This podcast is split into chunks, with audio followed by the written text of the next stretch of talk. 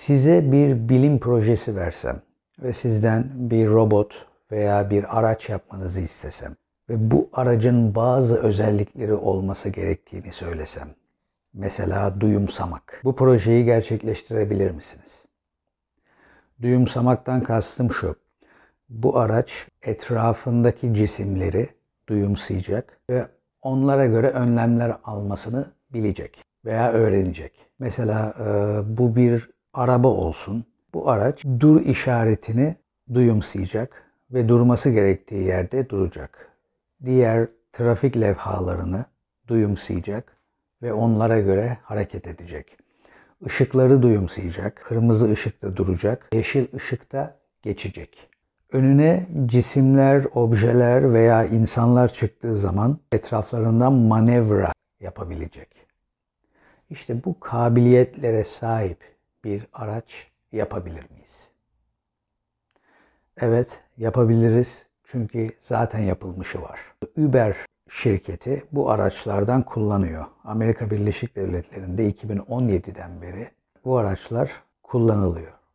Bu araçların yapımı çok daha öncesine dayanıyor. Test aşamaları çok daha öncesine dayanıyor.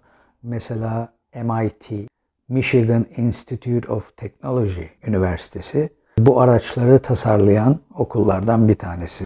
Bunun gibi birkaç buna benzer okul da bu araçlardan tasarladı. Hatta bu araçların yarışmaları bile yapıldı. İlk defa tasarlandıkları zaman 30-40 kilometre hızla gidebiliyorlardı en fazla. Çünkü daha hızlı giderlerse sensör sistemleri etraflarındaki objeleri algılayamıyorlardı.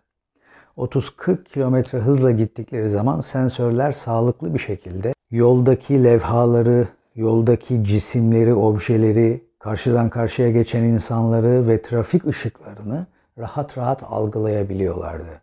Ve arabanın her bir köşesinde, önünde, arkasında, yanında, tepesinde sensörler mevcuttu. Bu sensörler sayesinde etraflarındaki objeleri duyumsayabiliyorlardı. Yani kısacası şoförsüz araç düşünün. Bugün bu teknoloji daha da ilerledi ve Uber gibi şirketler artık bu şoförsüz araçları kendi sistemlerinde kullanabiliyorlar.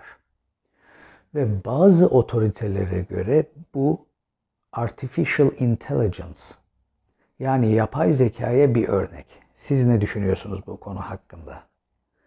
İnsan zekası bundan ibaret mi? Yani insan zekası etrafımızdaki objeleri algılayıp onlara göre davranabilmemizden ibaret mi? Yoksa daha ötesi mi?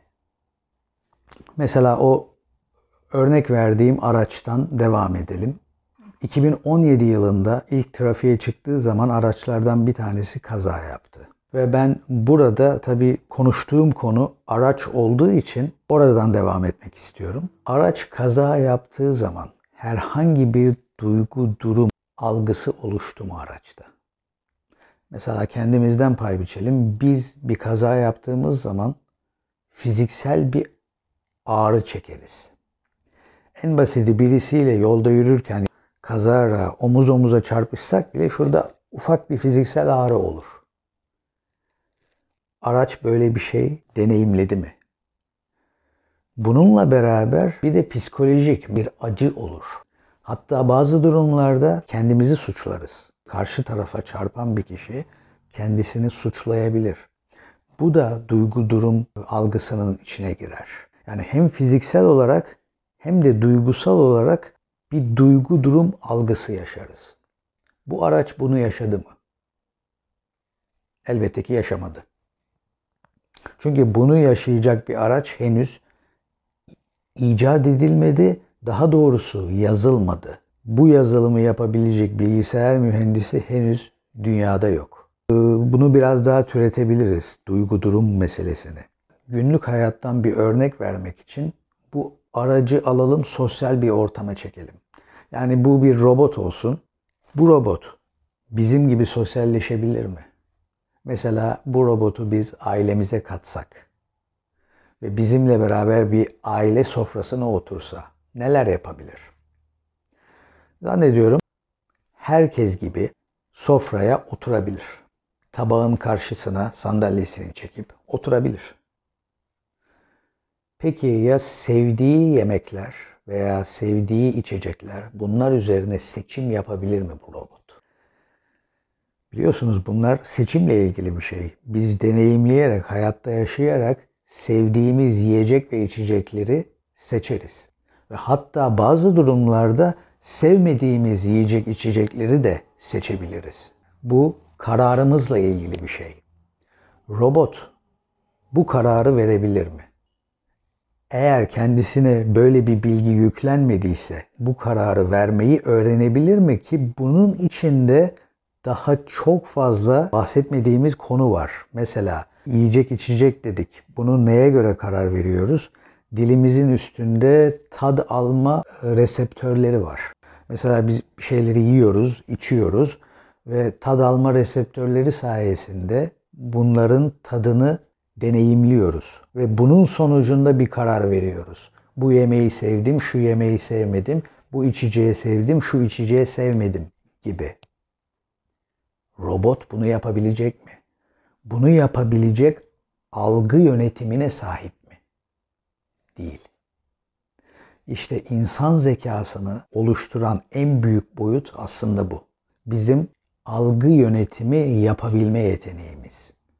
Duygularımız, acı çekmemiz, kendimizi suçlamamız, depresyona girmemiz, üzülmemiz, sevinmemiz, sevdiğimiz yiyecekleri seçebilmemiz, Bunların hepsi algı yönetiminde yani insanın zekasında olan şeyler. Bunların hepsi insan zekasına dahil. Yani kısacası insan zekası etrafımızdaki objeleri tanımlayıp ve onları yorumlayıp ve onlara karşı bazı önlemler almaktan ibaret değil. Bunun içinde duyguların yönetimi de var, isteklerimiz de var, seçeneklerimiz de var, yeteneklerimiz de var, Hatta bu istekler ve seçenekler çevresel faktörlere göre değişir. Bazen kişilik faktörlerine göre değişir. Diyelim en sevdiğiniz yemek pizza ise o gün pizza yemek istemezsiniz. Belki balık yemek istersiniz. Ve muhtemelen bunu o robota söylediğiniz zaman anlamayacaktır. Çünkü robota göre en sevdiğiniz yemek pizza. Neden pizza yemiyorsun diyecektir sana. Halbuki sen balık yemeyi seçiyorsun çünkü bunun içinde birçok kişisel ve çevresel faktör var. Belki o gün daha fazla omega 3 alman gerektiğini düşünüyorsun veya fosfor alman gerektiğini düşünüyorsun. Ee, belki de son zamanlarda çok fazla pizza yedin.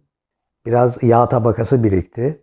Biraz daha e, sağlıklı, kolesterol düşük, yağı düşük bir besin yemek istiyorsun. İşte bu kararları verebilmemizin sebebi algı yönetimimiz. Algı yönetimimiz sayesinde kararlarımızı alıyoruz, seçeneklerimizi yapıyoruz. Ee, hatta insanlarla istediğimiz konuları konuşuyoruz. Mesela robotu sosyal ortama çekmiştik ya. Bu robot sosyal ortamda bizimle ne kadar sosyalleşebilecek? Bir örnek bazı ortamlarda dedikodu konuşulur. Mesela bazı insanlar dedikoduyu sevmezler. Dedikodu olan ortamda bulunmazlar. Bazı insanlar da severler. Dedikodu olan ortamlarda bulunmak isterler. Bu tamamen seçenekle ilgili bir şey. Bu tamamen yaşanmışlıkla ilgili bir şey. Ve aynı zamanda istek, arzuyla ilgili bir şey. Bu robot hangisini seçecek? Böyle bir seçim yapabilme algı yönetimine sahip mi? Henüz böyle bir robot yok. Dolayısıyla şunu söyleyebilirim. Yapay zekadan uzağız. Çünkü zekanın tanımını tam doğru yapamıyoruz henüz. İnsan zekası cisimlerin farkındalığından ve onlara göre hareket etmekten çok daha öte bir zeka. Önce insan zekasını tam olarak anlamalıyız. Tam olarak anladıktan sonra belki yapay zekadan konuşabiliriz. Ve diyebilirim ki şu ana kadar gördüklerimizin içinde insan zekasına yakın bir robot zekası yok. Başka neler yapıldığını bilmiyoruz. Mesela Elon Musk'ın neler yaptığını, şu son zamanlarda neler döndüğünü bilmiyoruz. Ortaya çıkan bir şey yok. Ama bildiklerimizin içinde insan zekasına yakın bir zeka henüz yok. Müzik